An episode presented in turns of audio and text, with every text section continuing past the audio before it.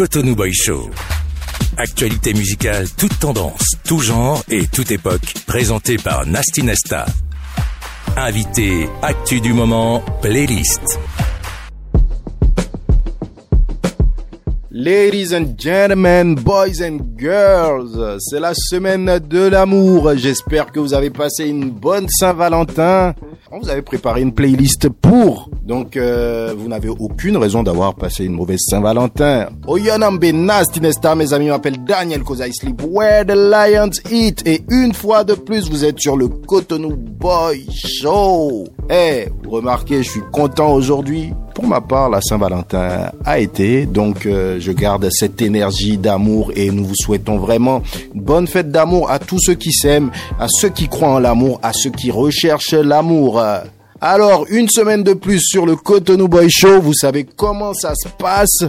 On va aller direct, direct, direct parce que on commence à être une famille maintenant. Les habitués, vous savez comment ça se passe. Pour ceux qui viennent de nous rejoindre, on va se représenter quand même. C'est le Cotonou Boy Show. Nous sommes une émission culturelle carrefour des cultures d'ici et d'ailleurs. Chaque semaine, nous recevons un invité, un artiste, peu importe sa discipline, pour échanger avec lui sur sa vie, sur son parcours.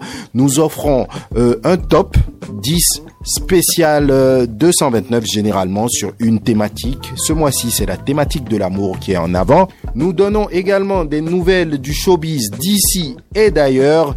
Et voilà, on passe un bon moment ensemble. Et si tu nous écoutes, c'est qu'on est sûrement samedi 9h ou 22h ou dimanche 9h. Ou peut-être que tu es super connecté et tu es sur beepradio.com. Peu importe l'endroit d'où tu nous écoutes, nous sommes contents de t'avoir avec nous. Et comme d'habitude, Razak est dans la maison, Roméo est dans la maison, Rodolfo est dans la maison, Olivier est dans la maison. Et c'est parti pour le Cotonou Boy Show. Cotonou Boy Show. Première partie de l'émission, vous connaissez, nous allons vous faire découvrir euh, cette chanson, la chanson de la semaine qui est un grand classique de la musique euh, africaine. Nous allons en Côte d'Ivoire. À tout seigneur, tout honneur, ils ont gagné la canne, donc nous allons revisiter un classique africain qui nous vient de la Côte d'Ivoire. Je vous laisse écouter et nous revenons dessus.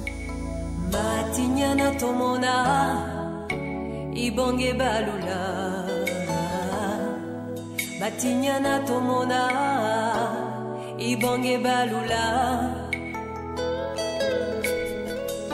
Nema tuninyana tomona be Metuna nyumani tomoko keitari. Batinyana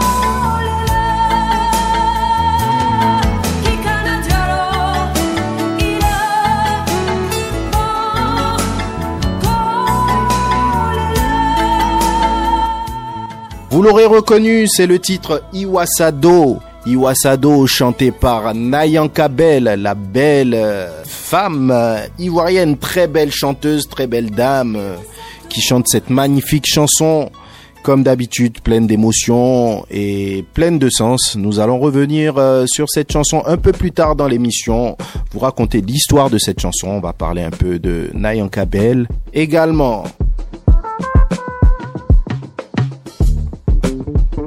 C'est le moment du top du mois de février. Et ce mois de février nous l'avons dédié à l'amour à l'amour à l'amour. La semaine dernière Don Metok euh, a fait ce tirage au sort pour nous permettre d'établir ce classement. Nous allons voir ce que vos votes ont donné cette semaine.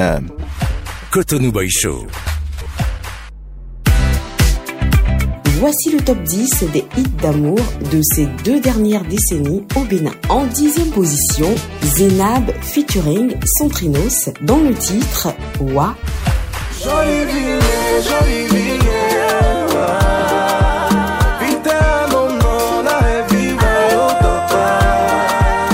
Au numéro 9, Cécima featuring Nicanor dans Toi et moi.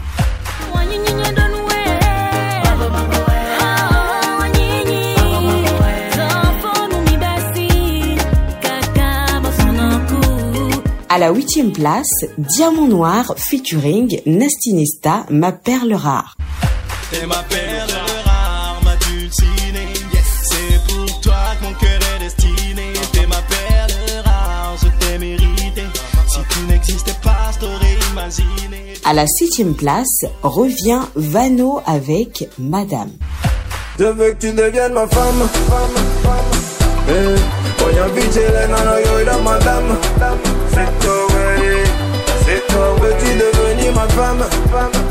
Madano et sa célèbre chanson Les choses de l'amour occupent la sixième place. C'est les choses de l'amour, les choses de l'amour. L'amour c'est trop fort, c'est bizarre, c'est comme ça. En cinquième position, l'incroyable Richard Flash avec Demoiselle.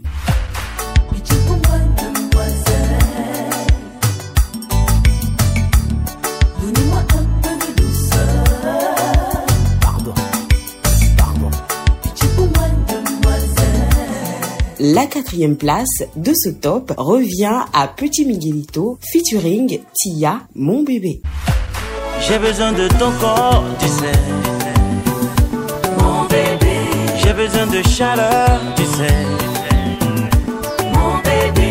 J'ai besoin de ton corps, tu sais. Bouddha Love de Blaze lui vaut la troisième place du classement.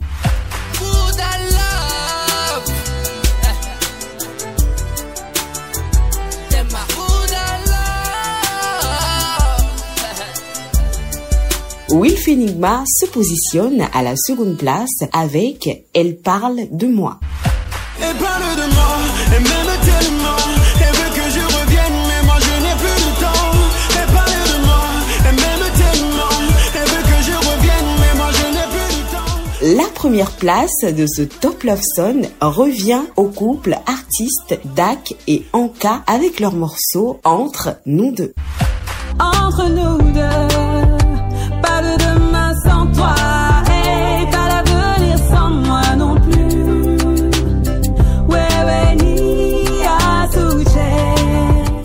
Maintenant, c'est à vous, chers auditeurs, de participer en votant pour votre chanson préférée parmi celles présentées aujourd'hui. Rendez-vous sur Facebook Cotonou Boy TV pour votre vote. Il aura un impact sur le classement final, alors ne manquez pas cette chance de faire entendre votre voix. Restez à l'écoute pour connaître les résultats et merci de votre fidélité au Cotonou Boy Show. Cotonou Boy Show. Présenté par Nasty Nesta. La semaine dernière, nous recevions Don Metok, grand artiste de la musique béninoise et également comédien. Maintenant, dans la production comédie musicale Le Trône de Béanzin, c'est lui qui incarne le rôle de Béanzin et cette semaine, nous recevons le producteur de cette euh, comédie musicale, de ce beau projet qui n'est autre que Amir El Presidente. Je suis particulièrement content de le recevoir parce que c'est un frère, un collègue. Cet entretien est super euh, intéressant. Je vous invite à prendre place, posez-vous, relaxez-vous et profitez de l'entretien. Cotonou Boy Show. Invité, actu du moment, playlist.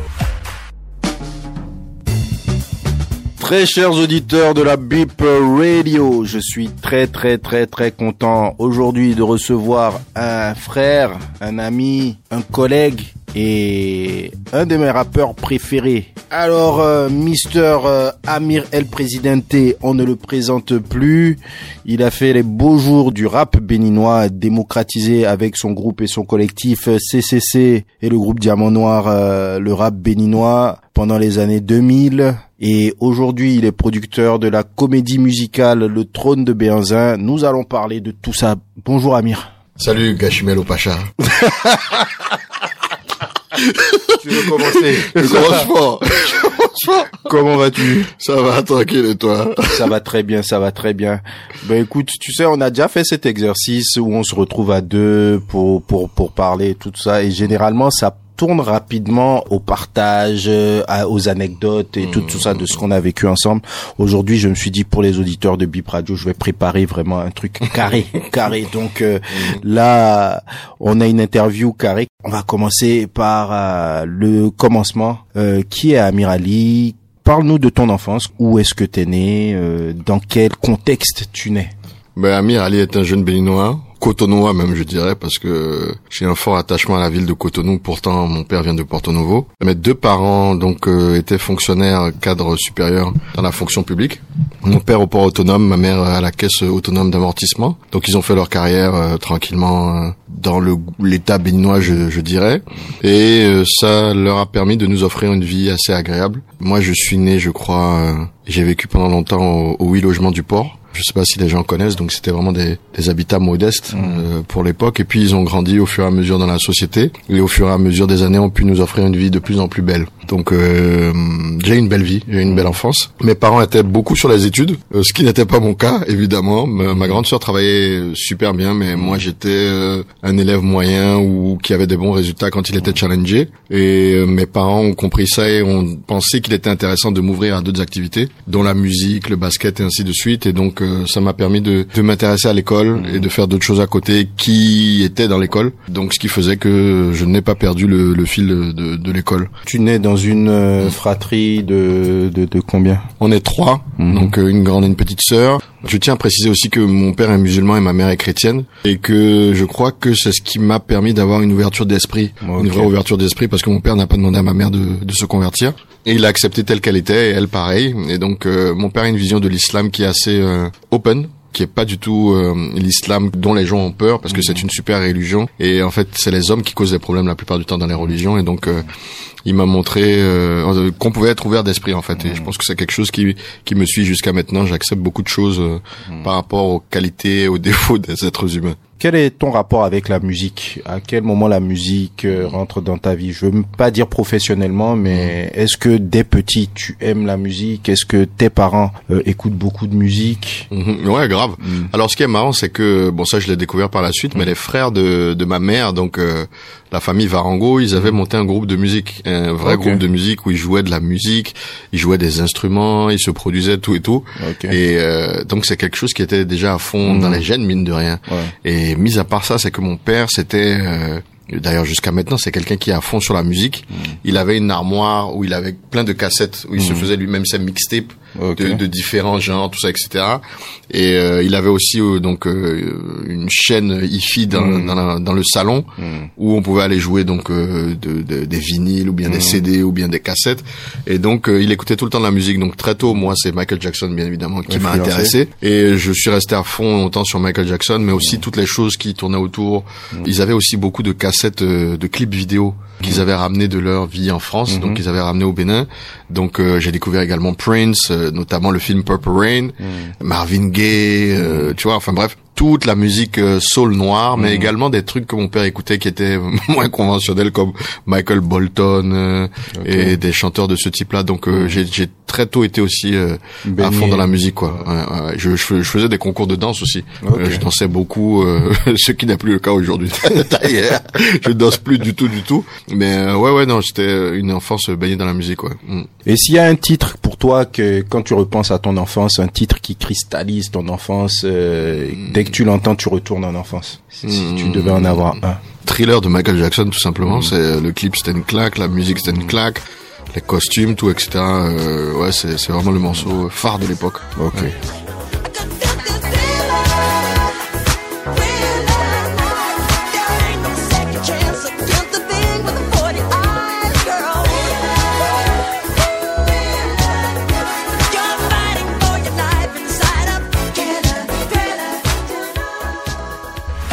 Cotonou Boy Show. De retour euh, sur le Cotonou Boy Show avec euh, Amir El Presidente. Tu passes euh, ton enfance à Cotonou et arrive l'adolescence. Comment se passe ton adolescence à Cotonou? C'était quoi ton adolescence dans les années 90, euh, 2000 euh, à Cotonou? Qu'est-ce qu'il y avait à faire? Bon, moi déjà, je vivais pas beaucoup en dehors de l'école. Pour ceux qui savent, je suis allé à l'école Montaigne, donc euh, ça, ça fait partie des choses que qu'on qu'on me reproche dans, dans la musique au Bénin. Mais donc, je suis allé à l'école Montaigne, et donc c'était un microcosme en quelque sorte. Donc, mes amis venaient de là-bas, les activités étaient dans, dans l'école. Donc, finalement, j'avais pas l'impression de, de m'ennuyer. Et puis, j'a- j'attendais euh, les grandes vacances pour pouvoir voyager. Mm. Et très tôt, j'ai eu la chance d'aller euh, aux États-Unis, par Mhm. exemple, euh, qui m'a complètement euh, modifié dans ma ma vision des choses. Euh, bien évidemment, ça m'a rapproché du hip-hop, mais aussi de l'entertainment en, en général, parce que là-bas, ils étaient super en avance. Et non, à Cotonou, franchement, je dans l'adolescence, c'est c'est essentiellement du basket Ouais. que je faisais parce que je voulais devenir basketteur professionnel, quoi. C'était surtout ça. Ouais. Et la musique, euh, à quel moment tu passes d'auditeur à, tu te dis, bah, on va rapper, je vais faire un groupe, euh, je vais m'y essayer. Ouais, c'était euh, pendant que j'ai- commencé à écouter beaucoup de rap dans les années 90, qui pour moi est l'année, euh, enfin sont les années Mhm. magiques du, du rap dans le monde entier, que ce soit en France et aux États-Unis. Et euh, je crois que c'est en 1997, il y a des grands qui sont venus nous voir à l'école qui avaient dit qu'on avait le style hip-hop, donc ils nous ont dit ouais vous devriez rapper. Donc déjà à l'époque on écoutait les Wu-Tang, on écoutait les euh, IAM, euh, on écoutait euh, je sais NTM. Tous les grands groupes des années 90, Busta Rhymes, Tupac évidemment, Biggie, ouais, naturellement. Et donc ils nous ont ils nous ont dit de commencer à rapper, donc on a commencé comme ça pour rigoler. Et l'année d'après, il y a un prof de de philosophie de Montaigne et un prof de français, Monsieur Isser et Monsieur Chalet-Derias, big up à eux, qui ont monté un projet où ils voulaient organiser un concert de rap avec des élèves de de Montaigne. Donc nous on, on avait formé le groupe qui s'appelait le Shaolin Clan avec euh, Makoto, Yena euh, et Anwar. Et euh, le Tattoo Clan était le groupe qui nous chapeautait, qui était comme euh, nos grands frères dans la musique plus ou moins. Donc on a commencé à rapper, tout, tout à se préparer pour le concert, et puis le concert a été plein, et ça nous a donné envie de continuer à rapper, surtout qu'après à l'école on, on avait encore un nouveau statut. Donc euh, non, c'était cool, c'était c'était c'était des bons débuts quoi. Donc tu as parlé de Tattoo Clan, eux ils étaient déjà en place, ils avaient déjà un nom dans le mouvement. Ouais. Vous aviez quelle relation avec eux? Ben c'était de grands frères à petits frères, euh, surtout avec Joe et, euh, et Jean-Philippe qui habitaient dans le même quartier que moi d'ailleurs. Jean-Philippe venait souvent à la maison. Il nous faisait des, des cours d'écriture ou bien des leçons d'écriture, des cours de flow. Lui, il était à fond sur Old Dirty Bastard de, Mhm. du, du Wu-Tang. Il nous amenait dans les concerts, tu vois, il nous donnait Ok. de la crédibilité finalement. Ouais. On n'était plus les, les petits de montagne là, Mhm. on était considérés comme des rappeurs à part entière. Et même on, a, on recevait beaucoup de, de compliments à l'époque, même de Hardies qui était aussi déjà Ouais. très en place, même d'autres plein de groupes de l'underground qu'on qu'on n'a plus entendu par la suite. Mais euh, on a fait tous les concerts de ground de l'époque. Les gens comprenaient ou pas ce qu'on faisait parce qu'on faisait du rap français, mais euh, ça nous a mis le pied à l'étrier, Ouais. les freestyles sur les radios, tout ça, etc. Donc euh, ouais, non, on avait on avait de bons rapports et puis euh, ça a duré longtemps quand même hein, Ouais. avec eux euh, jusqu'en terminale. Donc là, je te parle, Ok. je te parle de quelque chose qui a commencé en troisième jusqu'en terminale, on était toujours avec eux quand même. Hein. Clean in the front, on s'appelait Banamboka. Un seul mot. Donc les trucs de l'époque. Ouais, ouais. Et, à cette époque, il y avait déjà Anwar. Tu... Euh, ouais, ouais, ouais, bien sûr. ouais. Ok, donc vous vous êtes Ouais. connus à l'école. À l'école, Ok. ouais, on s'est connus à l'école. Puis on a, on était tous à peu près dans le même truc de basket, Mm. de rap, euh, filles. Ouais.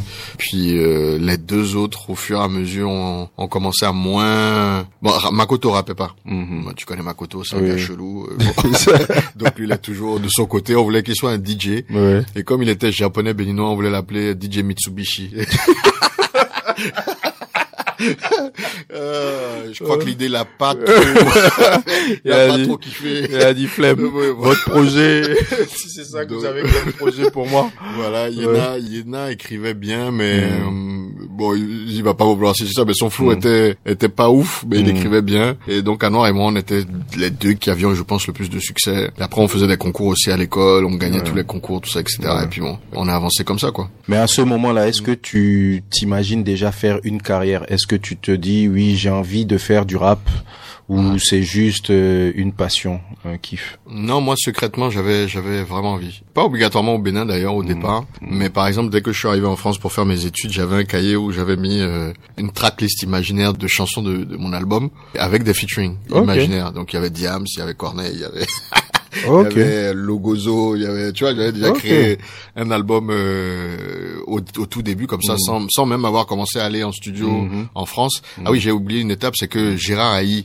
Ouais. préparait une, une compilation et il nous avait invités dans son studio pour poser. C'est la première fois qu'on pose que dans un tu studio. poses. ouais. Donc quand tu te, trou- te retrouves face au micro, bah, moi je m'en souviendrai toujours. Hein. Ouais, euh, je sais pas. Pour moi, ça a été un moment, un grand moment, comme si je mettais les pieds sur la lune. Non, toi, t'es. non, enfin, moi j'ai ce... pas- Non, non, bon, on était, on était tous là, on rigolait, Mhm. on était, c'était une bonne ambiance. Mais par Mhm. contre, ce qui était relou, c'est que euh, à l'époque, il y avait pas de dropping. Donc, Ouais. euh, Ça, tu viens. tu sais, one shot, tu dois faire one shot. Et en plus, le lendemain, ils avaient perdu euh, les, les bandes. On avait dû tout reposer.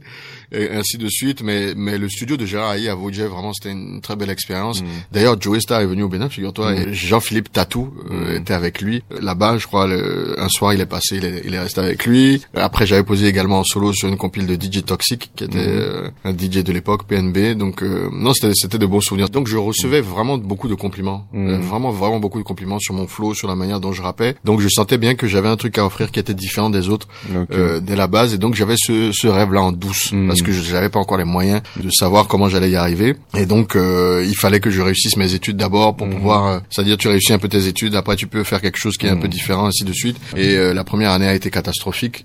donc, euh, Tu étais parti pour faire quoi comme étude? mon père euh, a voulu que je fasse éco-gestion. Moi, je sais même pas. pff, franchement, j'ai eu mon bac. Ok, bon, qu'est-ce que je devais faire? Je savais même pas. Mhm. Franchement, je savais même pas que les écoles de communication existaient à l'époque. Mhm.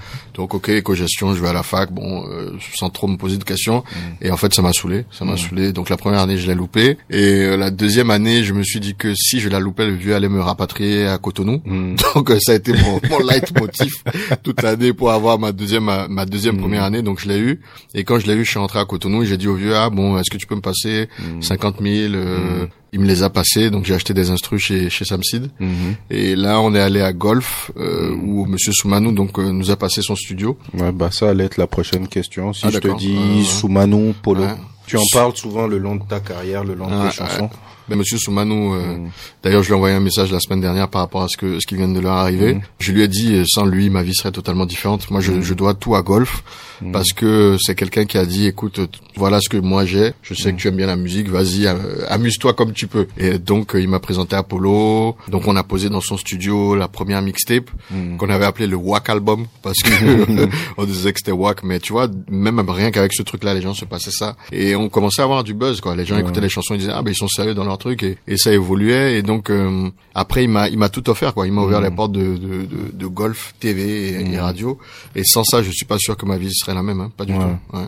Est-ce que tu as un morceau que tu voudrais nous faire écouter qui résume, disons, ce début de carrière euh, jusqu'à ce que tu deviennes artiste? Alors je peux te parler d'un morceau qui me mettait la rage quand je le voyais à la télé je sais pas non bon un morceau de Diamant Noir ma vie mon son Ma qui, vie, mon qui son. résume un peu euh, l'envie de rapper l'envie de, Mhm. de réussir à tout prix euh, avant que qu'on perce véritablement ouais.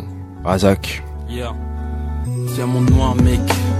Maintenant tu sais, négro. Le son, c'est ma vie. Ouais,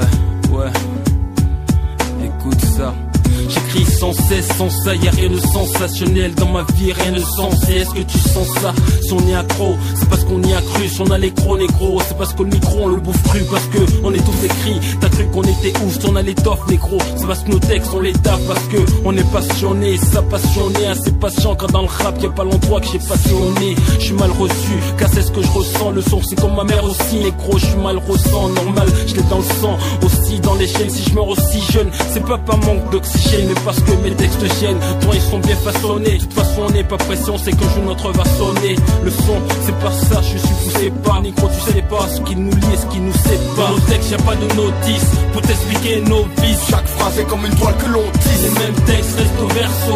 Les mêmes rimes que nous versons. Mike, c'est toujours la même version. Dans nos textes, y a pas de notice pour t'expliquer nos vices. Chaque phrase est comme une toile que l'on tisse. Les mêmes textes restent au verso. Les mêmes rimes que nous versons. Mike, c'est toujours la même version. Je prouve mon engagement. Engagement, bah les couilles celui qui dit que je donne mon âme engagement. Le talent j'en ai trop, j'ai les Je venais trop avant de garnir la rubrique nécrologique. Je veux partir en paix, sans ramper, rapper mon rempart. Même si ça déplaît aux amis au rempart J'ai des plaies, je mens pas, mais je m'en bats, c'est ma forteresse. Malgré les déceptions, seules les images fortes restent La vie ne rend pas compte, je sais je ne suis pas contre Mais c'est qu'on pense, que diamant noir ne s'en rend pas compte Et mais qu'on compense, avec l'hystérie on est resté ril Fécond quand le hip-hop était stérile. Jamais je ne tergiverse, malgré les larmes j'y verse. Des opinions diverses, même si on m'y force, impossible que je divorce. Et je fais diversion, à chaque verset, la même version. Négro c'est la même rage sur diversion Dans nos textes, y a pas de notice pour t'expliquer nos vices. Chaque phrase est comme une toile que l'on tisse. Les mêmes textes restent a pas de notice. Pour t'expliquer nos vices. Chaque phrase est comme une toile que l'on tisse. Les mêmes textes au verso. Les mêmes rimes que nous versons. Mike c'est toujours la même version. Me dis mais qu'est-ce que tu fais merde? En effet merde, faire du rap, un truc durable et pas éphémère. Et même mon percé, Amir veut percer. Au pire c'est pas grave, si je m'en sors c'est parce que c'est pas sorcier. Ils disent la contrat, mais je remplis mon contrat. Mes textes et contrats, rends toi et moi putain de contrat. Je veux faire de l'art du son, des dollars son Que tout le monde en parle comme chez Thierry Ardisson Cotonou Boy Show. Présenté par Nasty Nesta. Alors nous allons aborder la deuxième partie de cette interview, l'artiste. Pour ça, j'ai pris quelques-uns de tes lyrics. Ok. Et tu vas nous dire euh, ce que ça t'inspire à, à, chaque fois. Ok. Ok. Mm. Bon, ça c'est un lyrics classique. Euh, c'est comme ça que tu rentres dans le rap euh, béninois. C'est vrai que je suis mignon, pourtant les jaloux te diront que ce sont les millions qui attirent les chignons. Hein. Mais tu vois, c'est ce que je t'ai dit. C'est ça qui va donner ton image aux gens véritablement. Donc quand je rentre et que je dis c'est vrai que je suis mignon, ça veut dire que tu peux pas dire que c'est pas vrai parce que je dis c'est vrai que Ouais. donc ça veut dire que tout le monde est déjà d'accord que je suis mignon. Donc en disant ça tout de suite donc les gens valident que je suis mignon. Donc dès lors que je suis mignon, les filles vont dire ah mais c'est vrai il est mignon. Et si je suis mignon, les gars vont dire ah donc les filles l'aiment bien. Donc je veux lui Donc, ressembler, ouais. tu vois? Donc euh, ouais ouais, c'était c'était jouer un peu avec ça et je pense que je m'en suis même pas rendu compte parce que Ouais. c'était du rap quoi, c'était ego trip. Mais ça a pris euh, une tournure incroyable parce qu'au Bénin on n'avait pas l'habitude de d'entendre des jeunes qui qui disaient ce qu'ils pensaient quoi. Mm. Mais est-ce que tu te rends compte que cette phrase-là a cristallisé même ton personnage euh, toute ta carrière Ouais, Même aujourd'hui, des ouais, gens, quand ils, dans, dans l'imaginaire des gens, Mhm. quand ils aussi doivent retenir une phrase d'Amir, ça va être euh, celle-là. En tout cas, ça va être parmi les phrases qu'ils vont retenir. Ouais, c'est comme il y aura du sang sur la piste, quoi. Mais moi, ça me dérange pas parce qu'en vérité, c'est c'est c'est vrai que je suis mignon. Et... et, et donc voilà. Et puis après maintenant, non. Et puis et puis c'est marrant parce que juste après, il y a il y a la référence à l'argent. Donc Mm. Ouais. véritablement, Voilà, en c'est fait, les deux c'est choses. c'est c'est qui- c'est qui- qui t'ont suivi toute ta carrière. Ouais, ouais. Mm. Non, bon, ça me dérange pas plus que ça. Et puis, euh, les gens pensaient qu'après ce morceau, il y aurait plus rien. Mm. Et on leur a prouvé quand même qu'on avait euh, un catalogue qui était assez large et qu'on parlait de plusieurs choses dans nos morceaux. Mais non, fran- franchement, tranquille. Ok. Ok. La deuxième phrase, elle est un peu moins joyeuse. Euh, Diamant noir, c'est plus qu'une histoire de céder. Manika est décédé, tu m'as empêché de céder. Ah, ouais, l'intro de, de Faux Frères Vrais Jumeaux. Mm. Ouais, c'est vrai parce que quand j'ai perdu ma sœur donc en 2004, Mm. Bernard était tout le temps avec moi en fait. À Noir, euh, Wari, Sikiru, Mambaye. Il venait à Bordeaux chaque semaine. Gilles, Egban Youssouf, le balleux. Et il venait chaque semaine euh, à Bordeaux pour rester avec moi. En fait, moi, j'avais arrêté les cours. Je peux parler aussi de Jekyll et Sinok aussi, qui ont été vraiment une grosse aide pour moi à l'époque. C'est eux même qui m'ont remis dans le dans le Dans le rap rap. d'ailleurs, qui Mm. m'ont appelé un jour. Ils m'ont dit viens au studio. Et euh, je dis bon, ok, je, je vais voir ce qu'ils sont allés faire. Et je, je suis sûr qu'ils ont fait exprès parce qu'ils avaient posé un morceau et il y avait euh, 16 mesures à la fin. Ils m'ont dit ah bon, tu, tu as envie de poser hasard? Et alors, ils savaient qu'on venait de sortir Ouais. la mixtape euh, l'été dernier, donc euh, j'ai dit ouais, vas-y. Et donc c'est ça qui m'a remis vraiment dans, dans le kiff du rap. Donc ouais, Anwar m'a m'a vraiment soutenu pendant cette période Mm. et puis euh, au moins je lui dois ça quoi. Ta relation avec Anwar, si tu devais euh, la résumer, parce que dans un autre morceau, tu dis, je suis attiré par la lumière, Et Anwar par l'ombre. Cette relation que vous avez développée et cet impact que vous avez eu avec Diamant Noir, si tu devais parler de, de votre relation Mm. au sein de Diamant Noir, c'était comment? Écoute, euh, je pense que Noir euh, le faisait pas dans l'esprit que ça pouvait arriver à ce niveau-là. Bon, évidemment, à l'époque au Bénin, il y avait pas beaucoup de groupes qui avaient marché. Il y avait RDS. Pour moi, c'était le, le groupe référence. En tout cas, il y a les Sakwata Boys aussi, mais eux, ils sont partis assez rapidement.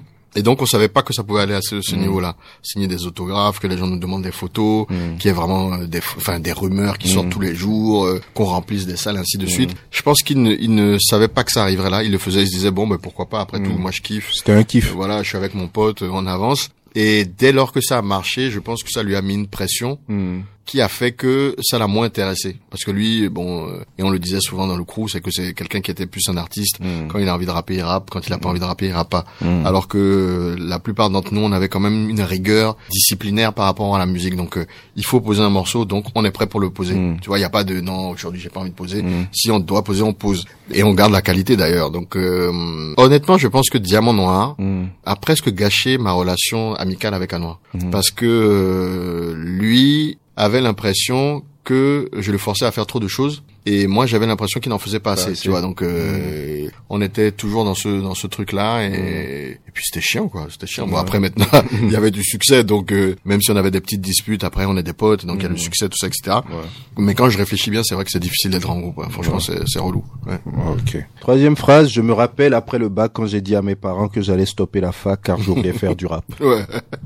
D'ailleurs, j'ai une anecdote marrante à ce sujet. Euh, donc, après que ma, ma sœur décède, donc j'arrête les cours, donc je loupe cette année-là. Je reprends ma deuxième année que je loupe encore. Donc, je rentre à Cotonou et un jour, euh, mon père m'amène chez ma grand-mère euh, paternelle pour perdre son âme. Et là, mon père me fait beaucoup de reproches, tu vois, que que j'accepte pas tout ça, etc. Donc, je m'en vais de là. Et quand je marche dans la rue, bizarrement, je tombe sur qui? Cédric de Blasphème. Donc, il me, Ok. il me voit dans une posture où je suis seul à marcher dans la rue dans Bissebo. Et euh, au, au bord des larmes d'ailleurs, où je- ça allait vraiment pas parce que mon père n'avait plus confiance en moi et qu'il savait pas ce que j'allais devenir. Et d'ailleurs, c'est cette année-là, donc en 2005, qu'on sort le premier album et que ça marche, tout ça, etc.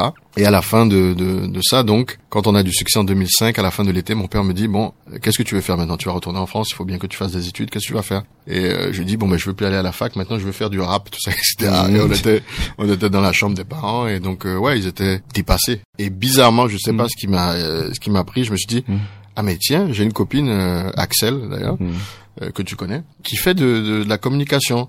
Ah ben moi j'aimerais bien faire de la communication, comme ça ça m'aidera dans, dans la musique. Les parents ils étaient dépassés, ils ont dit bon, ok, bon il faut faire des études. Au moins- bon, au moins il veut ça, faire au moins ça. Au moins- ils ont pas dit ça, mais j'ai compris. Au moins Ouais. ça, ok, ok, ok. Allons-y, allons-y. Donc euh, voilà, donc c'est comme ça. Et c'est cette euh, scène que je décris dans, dans Flashback. Ouais. Ok. Real shit. Après, il y a le succès qui tu t'es fait confiance, Ouais, ouais, t'as fait confiance à ce premier succès-là et tu continues. ouais, ouais. Après, t'arrives au top. Je suis au top, mais j'ai le vertige. Pauvre de moi quand je vois ce que j'ai sacrifié pour être riche. Ah, Le rap, c'est une drogue. Si j'arrête, je perds un vice. Mes fans perdent un disque. Mhm. Mais ma mère risque de perdre un fils. Ouais, là c'était compliqué. C'était compliqué parce que bon, ben, on l'a tous vécu ensemble, hein, mais c'est- c'est-à-dire que je pense qu'on a pris une stature tellement importante au Bénin et encore plus à Cotonou que euh, il y avait beaucoup de haine. Il y avait vraiment beaucoup de haine quand on arrivait quelque part. C'était un mélange d'admiration mais aussi de haine. Je parle notamment d'un soir où on est arrivé en boîte, euh, que le gars nous a dit de sortir de sa boîte, on va en bas, il y a des gars qui ont envie de se battre. Bon, nous on s'en foutait un peu, mais bon, c'est c'est pour ou des gens qui essaient de nous chercher en boîte de nuit, Bertin leur versait du champagne sur la figure, des Donc, trucs comme ça. Il y avait beaucoup de tension. Ouais, J'ai remarqué, voilà, il y avait vraiment ces moments de tension quand on arrivait quelque part. C'était vraiment les extrêmes en fait, C'est entre ça. admiration et vraiment jalousie, Ouais, ou haine, euh, haine, vraiment. et tout. Mais comment tu tu tu tu expliques que tu Cristallise. Inspires, Ah, ouais, tu, tu tu inspires et tu Mhm. cristallises autant d'opposition sur ce que tu fais, que tes actions soient toujours interprétées et Mhm. souvent à ta décharge ou dans ton sens en fait. Parce que ce qui est vraiment marrant avec toi, c'est que personne n'est tiède Ouais, par rapport ouais. à toi. Mhm. Soit on t'admire, soit on te déteste. Et Et ouais, tu, tu, tu inspires vraiment cette chose violente chez les gens en fait. Soit Mhm. tu as des gens qui t'admirent à fond, à fond, mais j'ai jamais vu ça. Euh, Soit ils te détestent à fond. Bon, ça, ça date de, de l'école aussi, hein. Parce que je suis quelqu'un qui dit ce qu'il pense. euh, je suis quelqu'un qui a énormément de principes, qui sont des principes qui sont pas faciles et Mm. qui n'a pas peur de dire aux gens aussi Mm. la vérité, Mm. même si elle est blessante. Mm. Et donc, je pense que c'est des choses qui plaisent pas obligatoirement. Il y a des gens qui vont donc dire ouais, c'est cool, il est honnête, et d'autres vont dire ah, il est trop honnête, tu vois, il, est- il se la pète, tout ça, etc. Et je suis persuadé que je suis quelqu'un de bien, que j'ai un bon fond, et je laisse ça à Dieu de juger la justice, la justice, la justice de Dieu. Je sais que je suis quelqu'un de bien et, et qui fait du bien autour de moi. Et je pense que si tu donnes une minute, 30 secondes même à quelqu'un qui ne m'aime pas de discuter avec moi, il s'en rendra compte. Je me suis rendu compte que dans le monde entier, c'était comme ça en fait. En réalité, même les artistes que j'appréciais, même des artistes qui ne font rien à personne. Mais les gens critiquent Beyoncé sur sur les, les réseaux sociaux. Beyoncé ne parle même pas. Elle ne dit rien. Et ça ne fait même pas d'interview. Tu la vois, elle chante, elle rentre à la maison, elle chante. Elle s'habille, elle chante, elle rentre à la maison. Mais on la critique quand même. Donc bon, moi qui prends des positions et qui suis un rappeur, bon, euh, je pense ça sportivement, hein, franchement, tranquille.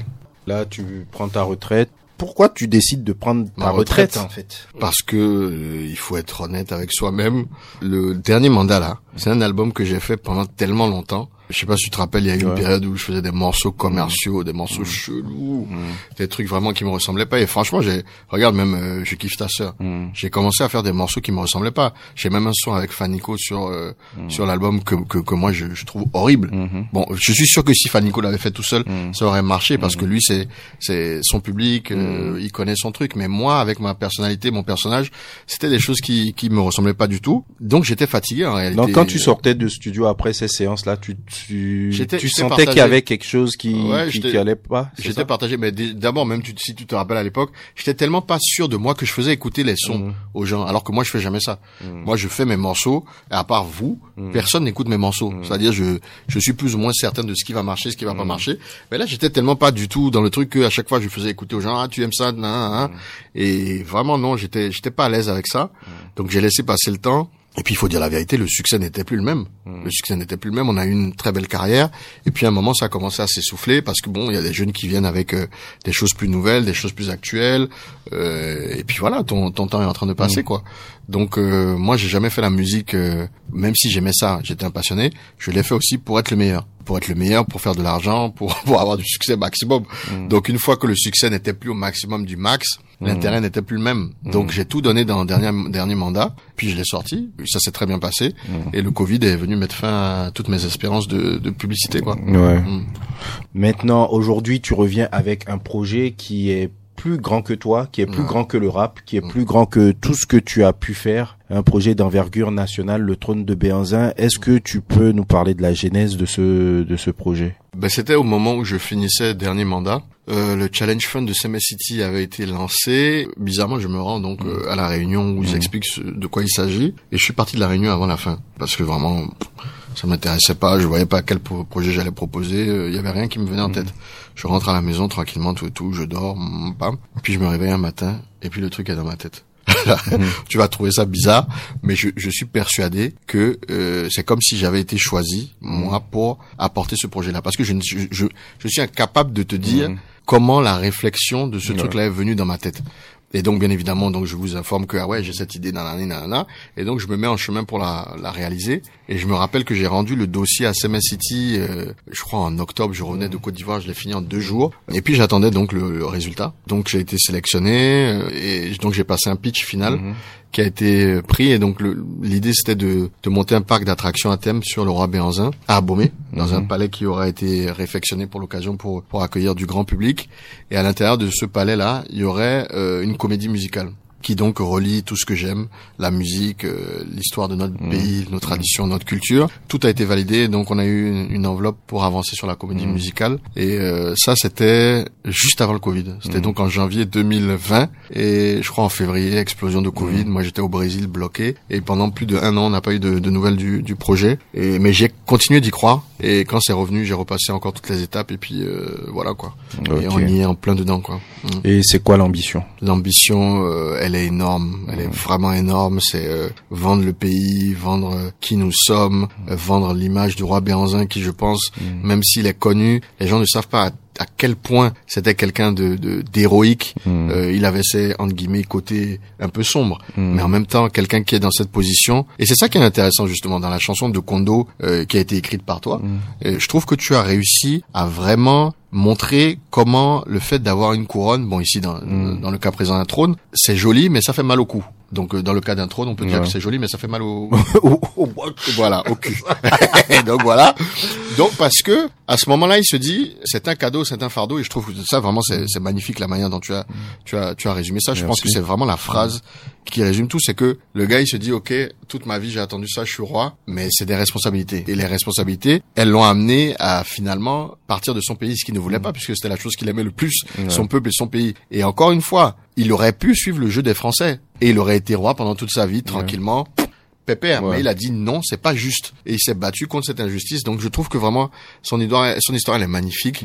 Et le fait qu'on ait la chance d'avoir une enveloppe pour avancer sur un projet, c'est ouf parce qu'on n'a jamais eu ça dans notre Ouais. vie. Bon, maintenant on a d'autres problèmes, on a des problèmes humains, on a changé de metteur en scène, des trucs comme ça. Mais en tout cas, c'est un, c'est un projet qui est, qui est énorme. Si on arrive à vraiment le monter comme on veut, euh, je pense que, que, que le Bénin en bénéficiera. Ça, c'est- c'est sûr. Donc euh, le projet, il est au-delà même de la comédie musicale en fait. C'est un parc d'attractions Mhm. et mais là on est à l'étape de la comédie Musicale, musicale. ouais, ouais. Mais pourquoi tu commences par la comédie musicale? Parce que d'après moi, euh, je pense que c'est la chose qui va attirer plus les gens. Euh, vu que c'est à Beaumé, le parc d'attractions, c'est c'est compliqué, c'est à deux heures. Bon, même si la route est très bien, les gens vont pas se déplacer juste pour voir d'abord le parc d'attractions. C'est-à-dire que il faut avoir quelque chose qui va vraiment les, bouger vers là-bas et leur montrer à quel point on est sérieux, à quel point on veut faire un projet qualitatif. Mhm. C'est-à-dire que ça va des chansons qui sont vraiment euh, incroyables, euh, les costumes aussi, on est en train de créer des choses euh, ouf, le décor, euh, la mise en scène avec Didier qui fait un travail incroyable, Rachel en tant que chorégraphe. Donc on est vraiment en train de, de mettre tout en place pour montrer quelque chose de ouf qui va leur faire dire ah quand ils vont ouvrir le palais, on ira là-bas, tu vois. Donc euh, c'est pour ça la comédie musicale et puis c'est c'est divertissant, c'est festif. Donc euh, euh, c'est pour ça on se concentre d'abord sur ça et puis c'est hyper compliqué en réalité. hein. Franchement, hein. on s'en rend pas compte, mais euh, la gestion financière déjà c'est un gros challenge. Après maintenant la gestion des, des ressources humaines, des êtres humains, parce qu'on est plus de 30 sur ce spectacle, ça Ouais. aussi c'est hyper compliqué. Et puis on n'est pas du monde du théâtre. Je je connais rien en théâtre en réalité, donc euh, à part ce que je vois, j'ai une vision d'ensemble et je suis obligé de travailler avec des gens pour arriver à cette vision. Ouais. Si c'était moi seul, peut-être que j'aurais déjà terminé, mais peut-être que la qualité n'aurait pas été là, euh, Ouais. tu vois. Ouais. Donc euh, il faut il faut réussir à joindre toutes ces choses là pour aller jusqu'au bout. Mais on avance bien, on avance bien. Bon bah tu tu le sais de toutes les manières. Donc, euh, ben, je suis dans mon rôle. je suis dans mon rôle. Avant de conclure, est-ce que tu veux dire quelque chose encore par rapport au trône de Béanzin? Mais on est on est en train de terminer, donc le spectacle je pense sera après le Ramadan, euh, probablement au mois d'avril et, et vraiment on est en train de travailler sur quelque chose de de- d'énorme. Et vous serez pas déçus. Déjà les retours sont sont incroyables. Big up à Don Metok, euh, à Folo Gozo, tous les artistes euh, qui participent, Tina Kakbo, euh, Meshach, Busy Brain, euh, qui j'ai encore oublié, Rachel, Aboussou, Didier et son équipe, euh, évidemment toi euh, qui a fait un travail impeccable sur la, la bande originale, les morceaux. Si vous écoutez les morceaux, oh, vraiment. En tout cas, bref, venez au spectacle quand ça sera bon. On et, en reparlera. Et vous serez pas déçus. ouais. On en parle chaque semaine, on en reparlera encore et je pense pour conclure cette partie-là, on se réécoute Kondo.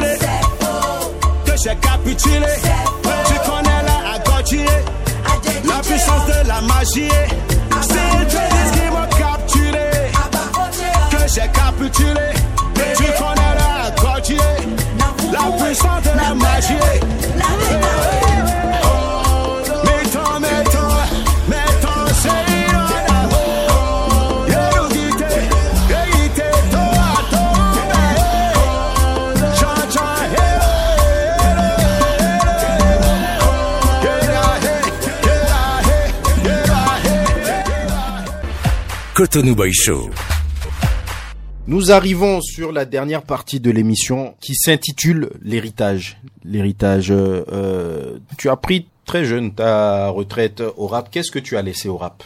Quel est ton héritage aujourd'hui?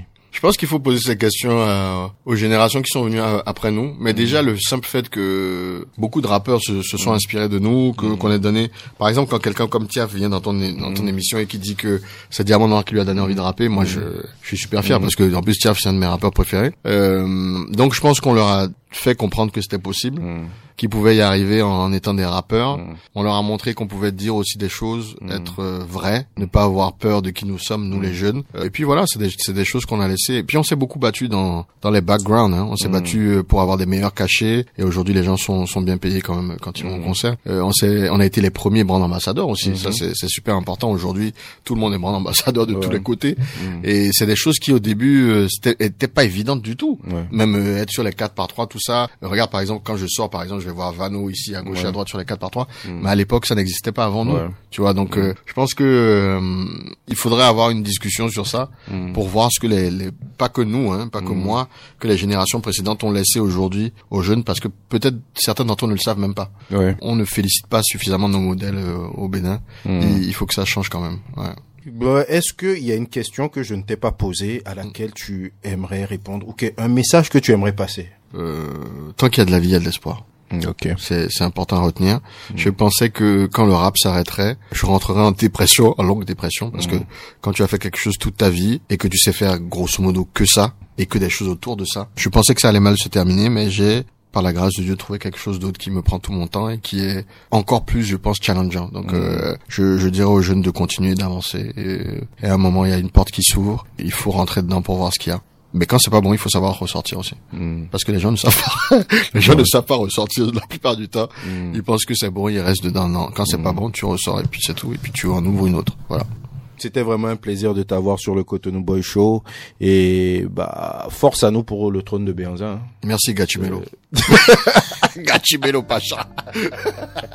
Chers auditeurs, c'était Amir aka El Presidente euh, sur Beep Radio 106 FM Cotonou Boy Show. J'étais une légende du rap avant d'atteindre mes 25 ans. Pour réécrire l'histoire, j'avais un pic à 25 francs. Tant de raisons d'abandonner, j'ai jamais lâché prise. Loyal au milieu de la traîtrise, j'ai fait la guerre, mais là c'est pisse. J'ai cravaché sans cesse pour que toutes les portes s'ouvrent à nous. Personne croyait en nous à part Polo et Soumanou. C'est les premiers à mettre le rap aux heures de grande écoute. Je suis devenu la raison pour laquelle les petits les plus grands écoutent. Le rap musique de bandit, c'est ce que les gens disaient. On me dit dictateur, mais dit que je l'ai démocratisé. Cotonou Boy Show. Actualité musicale, toute tendance, tout genre et toute époque, présentée par Nasty Nesta. C'était Amir El Presidente sur Beep Radio. J'espère que vous avez kiffé l'entretien. Vous pouvez réécouter cet entretien sur beepradio.com comme chaque semaine. Et nous sommes contents de vous avoir avec nous. Sans plus tarder, sans transition, nous évoluons vers les news d'ici et d'ailleurs, les news du showbiz. Et nous avons une semaine très très très très très chargée. Beaucoup de news. C'est parti, Razak.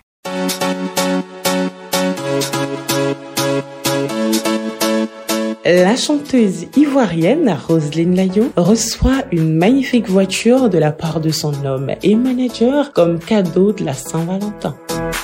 On en profite pour vous annoncer que Roselyne Layo est actuellement à Cotonou, au Bénin, pour un concert ce soir au Riverside, aux côtés de Madano et de notre magnifique Cessima. Un événement organisé par la Centrale Compagnie.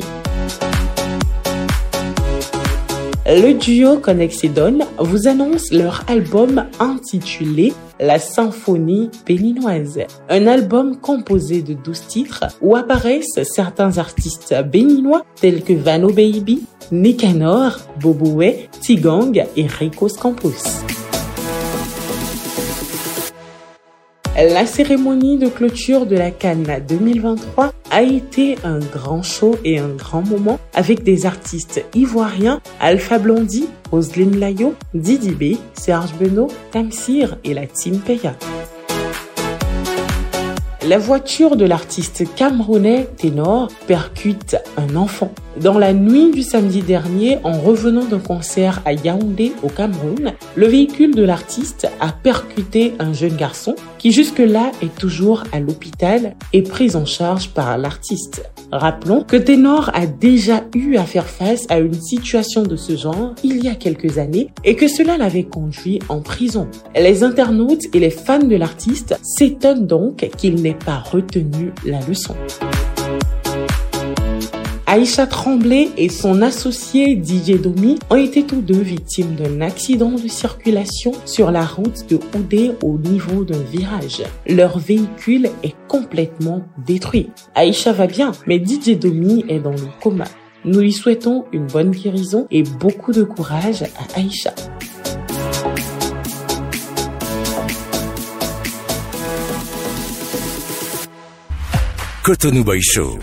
Présenté par Nasty Nesta. C'est le moment de réécouter cette magnifique chanson qui est une de mes chansons préférées, Iwasado de Nayan Kabel. Alors, euh, cette chanson est sortie dans les années 80 sur le premier album de l'artiste euh, Nayan Kabel appelé Iwasado. Kabel est une artiste originaire d'Agboville en Côte d'Ivoire. C'est une chanteuse euh, de l'ethnie Abbé. Son père est ivoirien, sa mère est corse, française corse. Elle a également des origines touareg, euh, d'où sa beauté. hein. Si vous ne la connaissez pas, hein, les moins de 20 ans, les moins de 30 ans même, allez checker, allez checker sur YouTube Nayan Kabel. Elle est, elle est splendide, elle est magnifique. Alors, son lien avec la musique lui vient principalement de sa grand-mère qui était une chanteuse et violoniste traditionnelle, bien que sa mère ait empêché cette pratique euh, de la musique en raison de souvenirs douloureux. Nayanka s'est vraiment trouvé une affection, un amour pour la musique. Donc je vous disais, elle a sorti cet album euh, Iwasado et ce titre en 1980 en mémoire de son frère qui est décédé tôt à l'âge de 24 ans. C'est une chanson philosophique et les paroles de la chanson évoquent le fait que l'on ne choisit pas sa, vie, on ne choisit pas ses parents et que malgré toutes les difficultés qu'on peut rencontrer comme la maladie ou les coups de la vie, il faut être reconnaissant envers Dieu pour ce qu'on a. La chanson encourage à être fier de ses parents, à les honorer malgré toutes les circonstances, à ne pas se lamenter sur son sort, mais plutôt à apprécier ce que l'on a. Donc, euh, en cette semaine de Saint-Valentin, ceux qui ont le gourmet là, appréciez ce que vous avez, laissez les gens s'aimer. bah, je rigole, et si on peut plus rigoler, hein, donc euh, je vous invite à vous consoler alors avec Iwasado, cette magnifique chanson avec laquelle nous allons terminer en beauté cette émission. Razak, à toi. Et nous nous retrouvons la semaine prochaine au Yonambe Nasty Nesta. Mes amis m'appellent Daniel I sleep where the lions eat.